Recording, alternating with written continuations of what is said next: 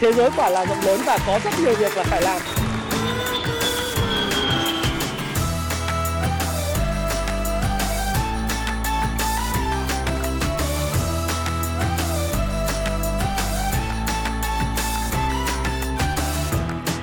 Hi, xin chào tất cả các bạn. Chào mừng các bạn đã quay trở lại với channel của Thái Phạm. Và 8 giờ tối ngày thứ ba ngày hôm nay thì chúng ta sẽ quay trở lại với một chuyên mục mà nó cũng gần như nhịp đập thị trường nhưng mà nó lại là một cái nó sẽ mở rộng cho các bạn về uh, vĩ mô và những cái khái niệm liên quan đến các cái kinh tế vĩ mô nhiều hơn. Thì chủ đề ngày hôm nay chúng ta sẽ bàn về khái niệm lạm phát đỉnh đốn à, hay tiếng Anh nó còn gọi là stagflation. Stagflation hay lạm phát đỉnh đốn là gì? Và đợt gần đây thì chúng ta nghe nói rất nhiều về lạm phát đỉnh đốn và chúng ta cảm thấy khá là uh, đầu tiên là mông lung cái thứ hai là chúng ta chưa hiểu lạm phát đỉnh đốn là cái gì những hệ lụy các nguyên nhân và những hệ lụy của nó cũng như cái việc mà chúng ta cần phải làm gì trong thị trường tài chính trong cuộc sống nói chung thì à, thái phạm ngày hôm nay sẽ giải thích cho các bạn về cái khái niệm lạm phát đỉnh đốn và liệu rằng các cái ngân hàng trung ương trên thế giới bao gồm có ngân hàng trung ương châu Âu, ngân hàng à, Fed trung ương của Mỹ tức là mà tôi gọi là là cục dự trữ liên bang Mỹ đấy, Fed. Rồi các ngân hàng trung ương của các nước chẳng hạn như Việt Nam chẳng hạn thì sẽ hành xử như thế nào và từ đó chúng ta sẽ có cái lời giải đáp đối với lại tài chính cá nhân của chúng ta. Điều thứ nhất à, tôi muốn có một tuyên bố trách nhiệm đầu video đấy là video này là video mang ý kiến cá nhân của tôi Thái Phạm và Thái Phạm à, sẽ cung cấp cho các bạn rất nhiều góc nhìn về vấn đề bạn quan tâm dù tôi có thể sai. Tuy nhiên khái niệm về học thuật thì chắc chắn nó không thể sai được. Những nhận định, những chia sẻ thì Job sẽ góp cho các bạn rất nhiều những cái vấn đề, à, những cái góc nhìn về những vấn đề bạn quan tâm đặc biệt liên quan tài chính cá nhân và đầu tư. Thế thì đầu tiên thì chúng ta hãy cùng xem về cái khái niệm lạm phát đỉnh đốn. Nếu theo Wikipedia nếu các bạn search Google đó thì à, các bạn sẽ hiểu là lạm phát đỉnh đốn về cơ bản là một hiện tượng kinh tế với đặc trưng đó là kinh tế tăng trưởng chậm và giá thành thì ngày một cao. Và hiện tượng này là hiện tượng đã xảy ra trong năm 1970 đã ảnh hưởng nặng nề và khi sự gia tăng về cái lạm phát cũng như là cái việc làm đi xuống nó đã dẫn tới là cái sự hủy diệt gần như là tuyệt đối đối với nền kinh tế. Đấy. Kinh tế tăng trưởng chậm, việc làm không có, lạm phát tăng cao. Đó là một hiện tượng kinh tế biểu hiện của lạm phát đình đốn hay còn gọi là stagflation, tức là lạm phát nhưng không những lạm phát để thúc đẩy kinh tế phát triển mà lạm phát nó lại làm kéo lùi lùi kinh tế. Tại sao tôi lại bàn về hiện tượng này trong thời gian gần đây? Là bởi vì những sự kiện kinh tế chính trị xã hội đang diễn ra. Chúng ta biết rằng là một các bạn xem lại cái video của tôi về cái giá dầu Đấy. lên bên YouTube các bạn Google Thái Phạm Đấy, thì các bạn cũng đã biết rằng là tôi đã nói rất nhiều về cái vấn đề liên quan đến giá dầu rồi. Nào, tại sao giá dầu nó lại những yếu tố sẽ khiến cho giá dầu vượt trên 100 đô? Ừ. Mà hiện tại khi nó nói chuyện với các bạn ở thời điểm hiện nay đấy thì giá dầu nó rơi vào khoảng là 125 đô một thùng. Và dự kiến nếu như không có gì thay đổi, không có gì thay đổi thì cái việc mà giá dầu tăng cái này thì tôi cũng chưa biết có phải tăng nước rút hay chưa và đã có dừng hay không thế nhưng mà cái việc mà nó sẽ duy trì ở cái mốc mà trên 100 đô một thùng dầu có thể sẽ diễn ra trong một thời gian khá dài thời gian tới. Và các yếu tố tạo ra cái giá dầu cao này nó bao gồm thứ nhất là yếu tố về cung cầu như tôi đã nói chuyện với các bạn. Đó là nhu cầu vượt lên sau đó thì cái nguồn cung bị thiếu hụt.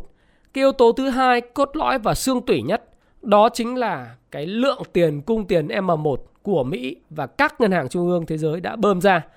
Riêng Fed và uh, là là cục dự trữ liên bang Mỹ hay là ngân hàng trung ương Mỹ đó thì các bạn thấy đã thấy rằng là đã bơm ra một lượng cung tiền M1 lớn gấp 7,5 đến 8 lần. Tôi nói là gần gần khoảng 10 lần so với thời điểm trước đại dịch. Đấy. Cái lượng cung tiền M1 đó cộng với lại cái vòng xoay của tiền khi cái giao dịch tăng nhanh các cái giao dịch và các giao thương hoạt động nó trở lại từ nền kinh tế nó đã khiến cho là cái giá cả nó tăng vọt lên trong cái bối cảnh nguồn cung bị thắt chặt đấy, do rất nhiều các sự kiện như Trung Quốc zero covid rồi do những cái hoạt động mà các bạn cũng đã nhìn thấy ờ, đó là những cái câu chuyện ờ, liên quan tới việc là sản xuất bị đình đốn ở nhiều nơi thế thì chính cái điều đó đã làm giá cả nó tăng vọt Đấy. Đấy là cái nguyên nhân cốt lõi và xương tủy nhất. Và các bạn biết rằng là khi kẻ cắp gặp bà già, nghĩa là Mỹ in ra một lượng tiền lớn, châu Âu in ra một lượng tiền lớn, thì các bạn cũng biết là các hoạt động theo cái việc khai thác dầu và được niêm yết theo hệ thống dầu dầu lửa petrodollar của ờ, OPEC và OPEC cộng bao gồm có cả Nga trong đó thì người ta sẽ phải tăng giá để bù đắp cái sự in tiền ờ, gấp đôi ờ, không những gấp đôi mà gấp 7 lần trước đây đã thế, thế giới đã từng chứng kiến. Và cái bảng cân đối kế toán của Fed cũng đã tăng lên từ khoảng 4.500 tỷ lên 9.000 tỷ chỉ trong vòng có khoảng hơn 2 năm. Tương tự như vậy, điều này đã xảy ra tại ở châu Âu, các ngân hàng trung ương Úc và những ngân hàng trung ương như Ấn à, như Ấn Độ à, do Hàn Quốc, Nhật Bản à, những gói kích thích kinh tế liên tục được đưa ra. Và như vậy, giá cả tăng vọt và giá dầu tăng nó lại dẫn tới một hiện tượng đó là gì? Đó là những cái gọi là lạm phát do chi phí đẩy.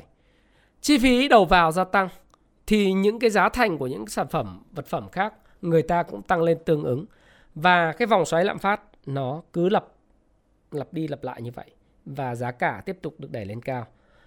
Khi mà nói chuyện với các bạn, hiện nay nó vào khoảng 125 126 đô một thùng dầu thì thế giới còn bị có một cái tác động rất mạnh, một cái catalyst, tức là một chất xúc tác liên quan tới việc xung đột Nga và Ukraine dẫn tới Nga là quốc gia duy nhất trên thế giới đến thời điểm này bị Mỹ và phương Tây cấm vận chưa bao giờ khủng khiếp hơn như thế. Người ta thống kê rằng là Nga bị thấm cấm vận khủng khiếp hơn cả Triều Tiên và khủng khiếp hơn cả Venezuela. Và chính bởi vậy, nguồn cung dầu mỏ của Nga rất dồi dào. Nguồn cung về khí tự nhiên của Nga dồi dào, khí đốt. Nguồn cung về phân bón của Nga dồi dào, nguồn cung của thép rồi tất cả những cái quặng các khoáng sản khác của Nga cũng đã khiến cho những cái loại mà giá cả hàng hóa này lập tức là bị mất nguồn cung đột ngột và đẩy lên rất cao. Những cái bối cảnh như vậy, nó đã tạo ra một cái điều kiện rất tuyệt vời để kinh tế thế giới có thể sẽ rơi vào một trạng, tình trạng nó gọi là lạm phát đỉnh đốn, stagflation, như ta đã định nghĩa đó là lạm phát cao, tăng trưởng trì trệ, việc làm thì kém, không tạo mới, và sự bối rối về chính sách của các ngân hàng trung ương. Đấy. Thế thì tôi có thể đọc thêm cho các bạn về cái lạm phát đình đốn. À, tức là cái giá cả nó tức là theo cái định nghĩa như thế này này. Giá cả leo thang thất nghiệp gia tăng là hai trong số những thông tin được dùng để xem xét nguy cơ lạm phát đỉnh đốn đe dọa đến nền kinh tế. Và chúng ta sẽ có hai chỉ số. Chỉ số giá tiêu dùng Consumer Price Index là CPI hay là à, uh, CPI còn một loại chỉ số giá nhà sản xuất đấy nó là PPI hai chỉ số này đều tăng vọt. Trong thời gian gần đây những cái thống kê của Trading uh, Economics là các bạn cũng thấy rằng là uh, nó gia tăng rất là mạnh. Và sự sụt giảm của tổng sản phẩm quốc nội GDP uh, à, Gross Domestic Products của Mỹ và các cái quốc gia châu Âu những quốc gia phụ thuộc vào cái nguồn năng lượng của Nga cũng sẽ bị đi xuống. Và đã có những nhà kinh tế học và những tổ chức uh, kinh tế người ta đã dự báo rằng là cái GDP của Mỹ trong cái quý 1, trong cái quý 2 dự kiến sẽ giảm rất nhiều so với lại cái dự báo trước đó, trước khi cuộc cuộc khủng hoảng liên quan đến cô dâu 8 tuổi Nga và Ukraine đang diễn ra mà các bạn nhìn thấy. Và thực ra thì như tôi nói các bạn thì lý do xảy ra lạm phát đỉnh đốn ấy nó khá là uh, rất là nhiều những cái lý giải. Tuy nhiên có hai loại lý giải chính. Thứ nhất đó là những người theo trường phái Ken ờ, uh, Ken Ken á, ừ, Keynes á, thì các bạn thấy là các nhà tiền tệ học và các nhà kinh tế trọng cung chẳng hạn là người theo trường phái ờ, Keynes uh, ờ, thì sẽ cho rằng những cú sốc về cung sẽ gây ra lạm phát đỉnh đốn. Cú sốc về cung ở đây ấy, thì theo Keynes thì nó rất là John McCain tức là rất là nhiều những cái lý thuyết để nói về những cái cú sốc nguồn cung. Nhưng hiện tại cái cú sốc của nguồn cung được gây ra bởi con người. Một cách có chủ đích nếu các bạn thấy rằng là Trung Quốc theo đuổi chính sách zero covid và nó gây ra cái cái sự đứt gãy về chuỗi cung ứng trên toàn cầu một cách có chủ đích như là một cách phản ứng về việc Fed in tiền kẻ cắp gặp bà già mà ngày hôm nay tôi đọc một cái bản tin đó là cái cửa khẩu Tân Thanh ở Lạng Sơn, cửa khẩu Lạng Sơn lập tức dừng thông quan là bởi vì có một số ca nhiễm à, Covid-19. Họ dừng. Và mỗi lần họ dừng như vậy, các bạn thấy là hàng ngàn container chúng ta xuất khẩu hoa quả không xuất khẩu được. Và như vậy gì? Các cái hàng nông sản chúng ta sẽ bị hỏng hóc, đổ, thiêu thối, đánh xe về, thiệt hại, nguồn cung bị mất và giá cả sẽ đẩy lên cao. Đây là sự lựa chọn của Trung Quốc. Tương tự như vậy, cái nguồn cung bị disrupt là do Nga đánh nhau Ukraine. Các quốc gia thì đang tìm cách là cấm vận dầu khí Nga. À, các cái công ty dầu, dầu dầu lửa của Anh mua dầu khí của Nga vừa rồi ấy, là bị lên án rất kịch liệt, phải làm thông cáo báo chí để xin lỗi. Có nghĩa là các bạn thấy là nguồn dầu lửa, nguồn cung ngay lập tức bị thắt chặt và bị ảnh hưởng. Cái điều này nó dẫn tới là giá cả tăng vọt lên. Thì ờ, John McCain cũng đã nói về những cú sốc do nguồn cung gây ra gây lạm phát đỉnh đốn. Và nó dẫn đến sự tăng giá năng lượng hoặc giá thực phẩm là hai nguyên nhân gây ra khủng hoảng kinh tế. Còn những nhà tiền tệ học như trọng tiền giống như tôi hay giải thích các bạn về cái công thức là P nhân Q bằng M nhân V đó thì lại chỉ ra rằng là cung tiền tăng quá nhanh dẫn đến quá nhiều tiền mà lại hàng hóa thì lại ít. Vòng xoay của tiền tăng mạnh, cung tiền tăng mạnh, hàng hóa ít dẫn tới là việc lạm phát đỉnh đốn. Và tất cả điều này nó cộng hưởng. Dù bạn lý giải theo trường phái trọng tiền hay bạn lý giải theo trường phái là của John McCain đấy, thì các bạn cũng thấy rằng là cái đích đến cuối cùng đó là lạm phát lên cao. Và sao? Kinh tế GDP tăng chậm. Thất nghiệp sẽ tràn lan và nó tạo ra hiện tượng lạm phát đỉnh đốn. Thế thì bây giờ, vấn đề bây giờ chúng ta phải làm gì? Liệu đây có phải là một cái cuộc khủng hoảng và chúng ta không nói là chúng ta làm gì mà bây giờ các ngân hàng trung ương trên thế giới hiện tại đang làm gì? Tôi nói các bạn bây giờ là Fed hiện tại là tiến thoái lưỡng nan. Ừ. Trong cái biên bản cuộc họp Fed gần đây nhất, trong cái buổi phát biểu trước uh, Hạ viện và Nghị viện, tức là Nghị viện của Mỹ, Thượng Thượng viện và Hạ viện, tức là quốc hội Mỹ đấy, thì ông Jerome Powell, ông đã nói rằng là không có lý do gì để chúng tôi tăng lãi suất nhanh hơn cái tốc độ tăng mà chúng tôi dự kiến là 0,25%. Và chúng tôi sẽ tăng là mỗi lần họp là 0,25%, ít nhất là vào ngày 15 16 tháng 3 tới là chúng tôi sẽ tăng là 0,25%. Tuy vậy, trước đó thì các rất nhiều dự, uh, những cái chuyên gia nói rằng là để chống lạm phát thì anh phải tăng lên 0,5%. Và thậm chí là anh phải tăng 7 lần lãi suất trong năm 2022. Tức là từ mức 0 đến 0,25%, anh phải tăng lên mức là hơn 2% trong năm nay.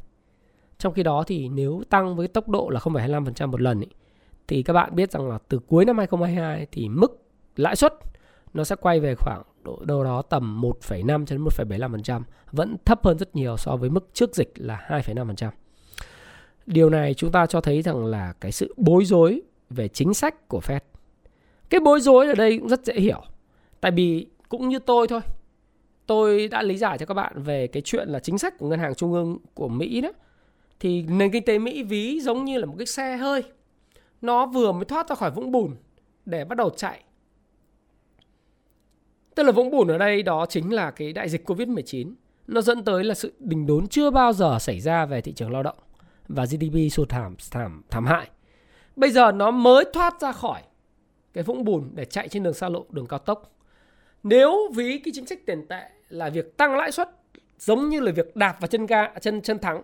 Anh đạp quá gấp thì cái xe nó sẽ bị chối rụi và dừng lại hẳn nền kinh tế Mỹ thực sự là sẽ đình đốn luôn và dừng lại. Trong khi đó thì nếu anh là một nhà hoạch định chính sách tốt thì anh sẽ bắt đầu thả chân ga, tức là anh không bơm kích thích vào nền kinh tế nữa để anh để cái xe nó chạy, nó có trốn nó chạy.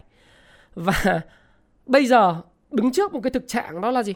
Nó là cái nền kinh tế bây giờ nó đang bắt đầu nó giảm tốc bởi vì những cái tác động liên quan tới cái lạm phát đình đốn ở cái việc mà bóp chặt nguồn cung tại Trung Quốc, bóp chặt nguồn cung uh, tại Nga về những cái sản phẩm hàng hóa cơ bản như dầu, năng lượng ngô thực phẩm ấy và và tất cả những cái thứ liên quan ờ, phân bón.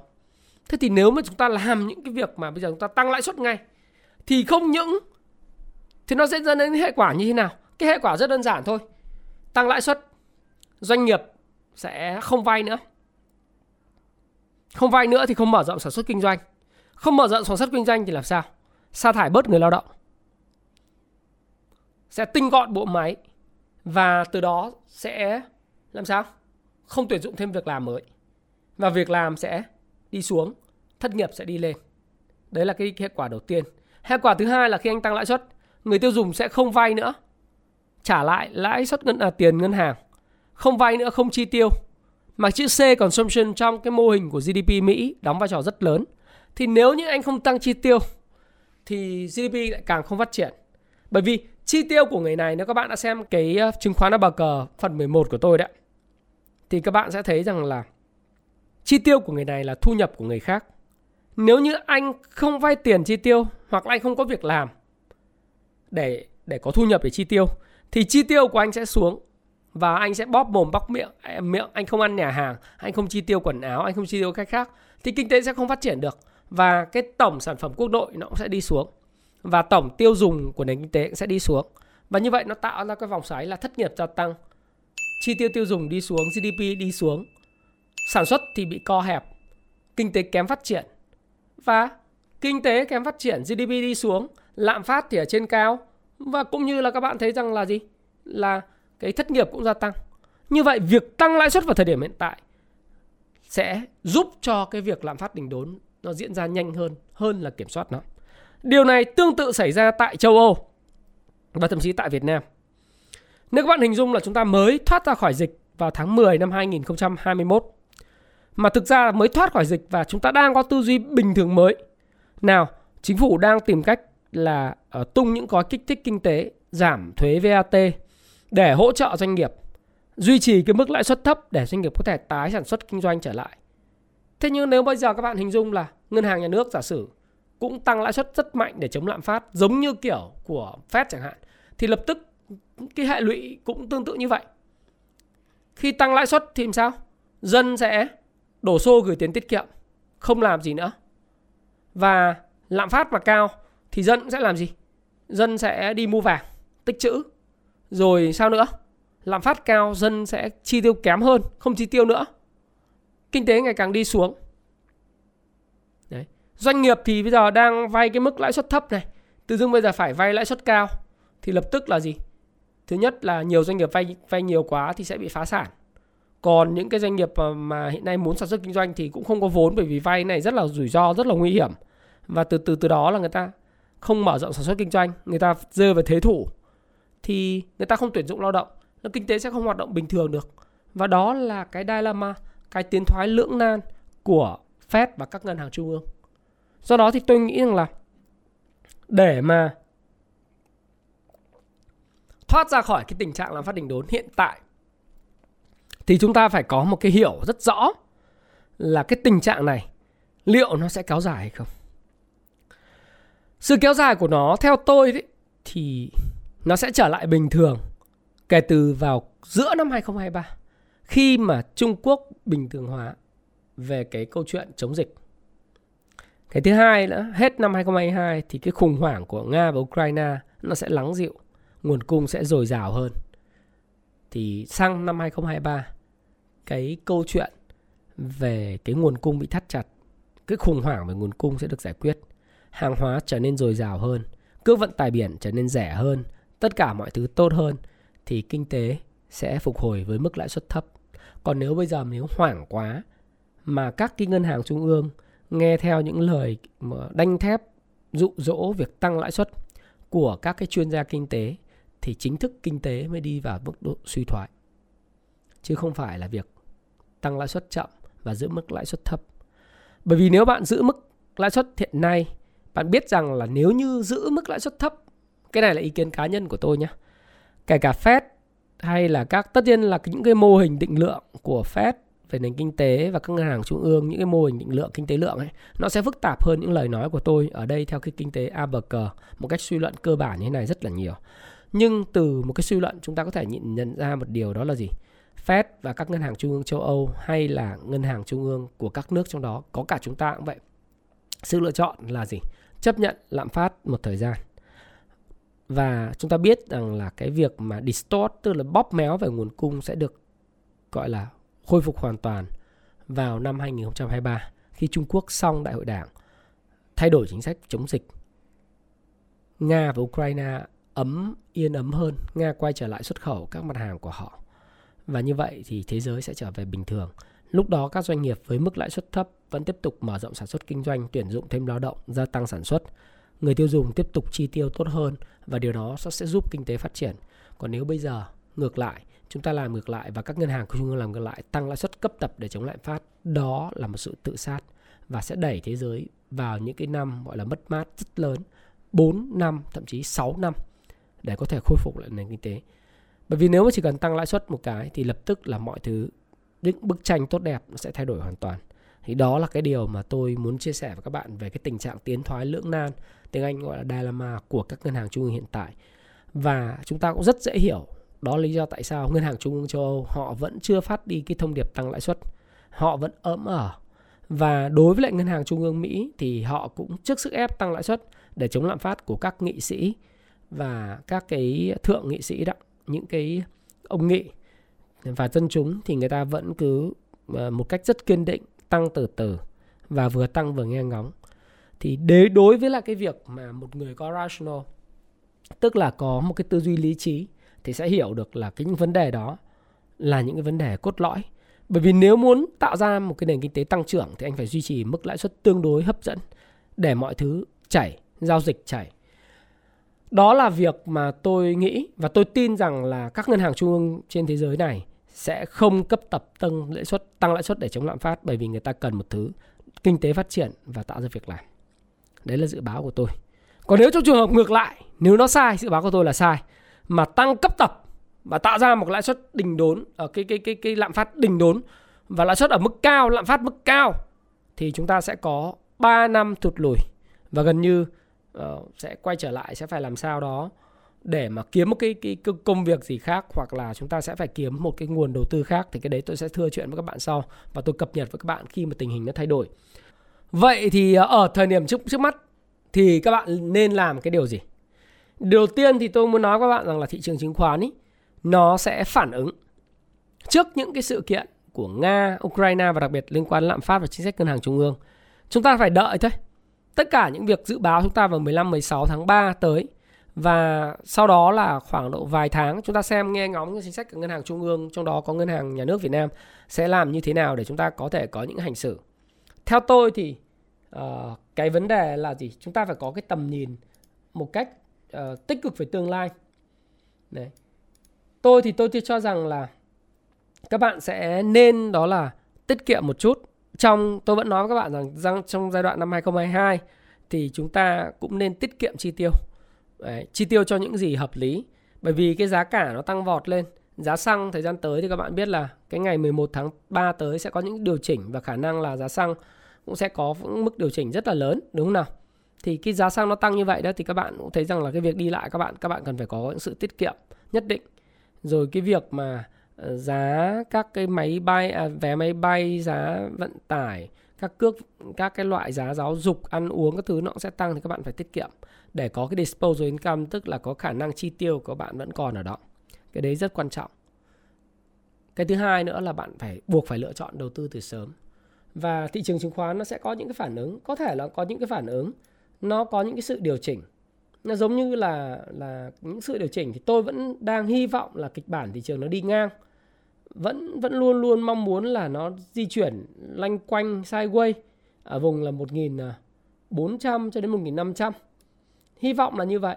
Tuy vậy thì chúng ta cũng cứ phải có những cái sự chuẩn bị. Tôi hay nói là hope for the best prepare for the worst. Tức là luôn luôn có những sự chuẩn bị cho những cái sự sự mà những kịch bản mà giả sử nó có thể điều chỉnh thêm 7 đến 10 phần trăm, hoặc là 10 phần trăm giống như là các cái thị trường đang phát triển. Tất nhiên là chúng ta phù thịnh chứ không phù suy, không đưa mình vào những cái cổ phiếu của những cái trụ lớn, những cái trụ mà sẽ bị bán bởi các cái tổ chức nước ngoài như là những ngành về tài chính, ngân hàng, vân vân. Ờ, hay là chúng ta sẽ thấy rằng là tại vì lúc đầu mà chúng ta review là nếu nó vượt đỉnh thì chắc chắn nó phải dùng ngân hàng ờ, bất động sản, vân vân. Nhưng mà bây giờ, nếu mà thị trường nó biến động theo cái hướng là đi sideways, mà sideways thậm chí là sideways down ấy, thì các bạn sẽ phải hiểu rằng là các bạn phải tránh xa trụ ra thị trường chứng khoán luôn luôn là cái cơ hội rất là tốt nhìn về triển hạn triển vọng dài hạn. Thế nhưng mà khi mà nó có những cái triển vọng xấu trong ngắn hạn thì chúng ta phải biết tránh nó đi và chúng ta phải chờ đợi. Đấy. Chúng ta phải tiết kiệm để đầu tư. Và cái cách duy nhất để vượt qua tình trạng lạm phát cao Đấy. và và cái cái công an việc làm không có ổn định, đó là gì? Chúng ta phải tiết kiệm để đầu tư, đồng thời là trân quý cái công việc mà đang có. Có rất nhiều bạn à, trẻ gửi tin nhắn cho tôi là bây giờ em muốn đầu tư toàn thời gian, em muốn nghỉ việc đầu tư toàn thời gian. Thì tôi xin phép nói với các bạn luôn, đấy là cái cash flow, cái dòng tiền của bạn hàng tháng nó vô cùng quan trọng. Nó quan trọng lắm và các bạn đừng nghĩ rằng là cái việc mà theo đuổi thị trường chứng khoán, mua mua bán bán hàng ngày là dành cho bạn, để các bạn có thể kiếm tiền nuôi gia đình hàng ngày thực sự là thị trường chứng khoán, nó, tôi hay nói với lại học viên của tôi là thị trường nó có thể đi ngang trong vòng khoảng 40% thời gian, và nó đi xuống trong vòng 30% thời gian, và đi lên 30% thời gian thôi. Nhưng nếu như các bạn tận dụng được cái khoảng thời gian mà nó Ờ, đi lên trong vòng 30% thời gian bạn có thể kiếm được rất nhiều tiền. Nhưng 70% thời gian còn lại đó là gì?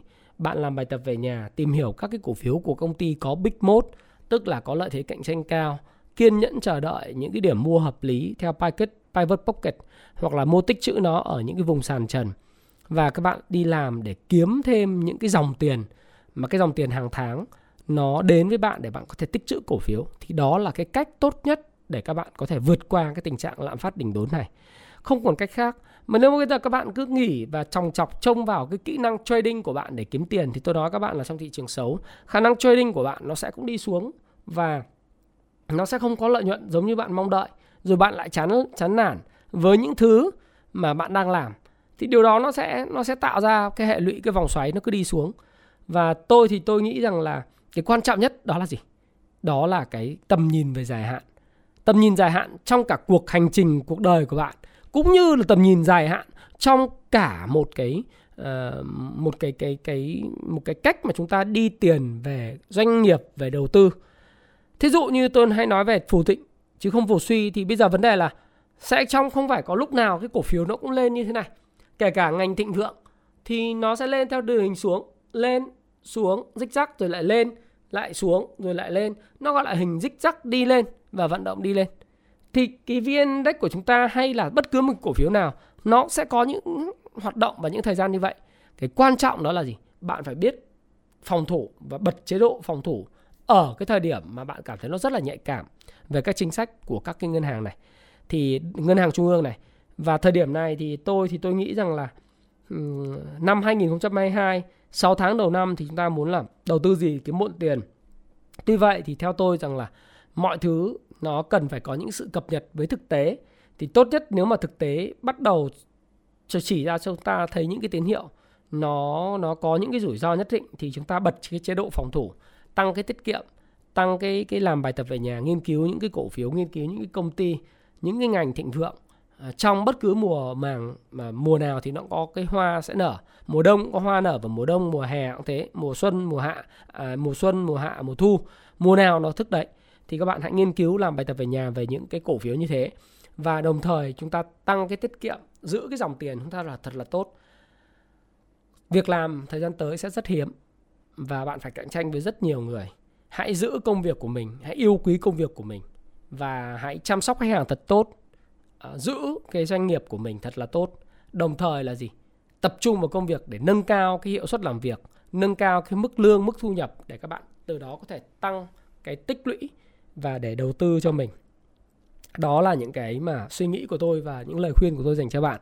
Hy vọng là trong cái video này thì tôi đã giải đáp cho các bạn biết là lạm phát đình đốn là cái gì nguyên nhân và những tác động của nó đối với nền kinh tế. Và chúng ta cũng biết rằng là sự thế khó các ngân hàng trung ương hiện tại trong việc nâng lãi suất mạnh hay không. À, tôi thì tôi nghiêng vào kịch bản là không tăng mạnh lãi suất và người ta sẽ tìm cách theo dõi cái sự kiện về cái nguồn cung đang bị distort để người ta có sự điều chỉnh chính sách cho nó phù hợp.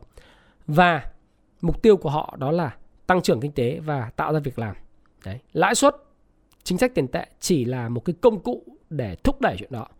Tôi nghiêng về cái việc là lãi suất vẫn mức ở mức thấp hấp dẫn. Và một điều nữa là trong ngắn hạn trước khi cho chuyện đó xảy ra thì chúng ta sẽ thấy rằng thị trường uh, trên thế giới nó sẽ có những sự điều chỉnh uh, về mức định giá hấp dẫn để chúng ta có thể uh, giải ngân.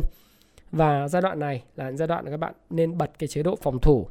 Uh, chúng ta lại quay trở lại chế độ là cắt cây, tỉa cành, nhổ cỏ, những cây sâu bệnh phải bỏ nó đi và đừng có tham chiến vào những thứ mà nó đã bị gãy chen rồi thì đó là lời khuyên của tôi hy vọng là bạn đã nhận được những lời khuyên tốt và tích cực từ Thái Phạm nếu bạn thích video này nhấn nút like share video này và đồng thời là subscribe đăng ký kênh Thái Phạm để nhận được cái video đầu tiên và sớm nhất khi tôi livestream khi tôi có video trực tiếp vào những lúc thứ ba thứ năm thứ bảy và chủ nhật hàng tuần. Và đồng thời thì Thái Phạm cũng xin gửi tặng các bạn hôm nay ngày 8 tháng 3 dành tặng 8 cuốn sách 8 cuốn sách. 8 cuốn sách này đó chính là cái cuốn mà Tiny Habits Thói quen tí hon tiềm năng khổng lồ dành cho 8 phụ nữ những cái người mà luôn luôn ủng hộ kênh của Thái Phạm. À, thể lệ tham gia vào cái mini game của ngày hôm nay rất đơn giản đó là gì? Đó, các bạn hãy viết lại cái bài học mà các bạn đã nghe từ video này hoặc là những cái bài học mà bạn đã theo dõi Thái Phạm trong một thời gian mà các bạn theo dõi subscribe kênh. À, tất cả à, 8 cái comment hay nhất và trong khoảng thời gian từ ngày hôm nay cho đến ngày thứ năm thì chúng tôi sẽ lựa chọn những comment hay nhất và nó thú vị nhất thì team sẽ tặng cho các bạn là 8 uh, à, cái cuốn sách Tiny Habit thói quen tí hon tiềm năng khổng, khổng lồ. Ờ, và nó sẽ được trao gửi cho 8 bạn nữ ngày 8 tháng 3 và Thái Phạm, hy vọng bạn có một buổi tối ngày 8 tháng 3 thật là thú vị. Và xin hẹn gặp lại các bạn trong livestream ngày thứ năm. Xin chào và xin hẹn gặp lại.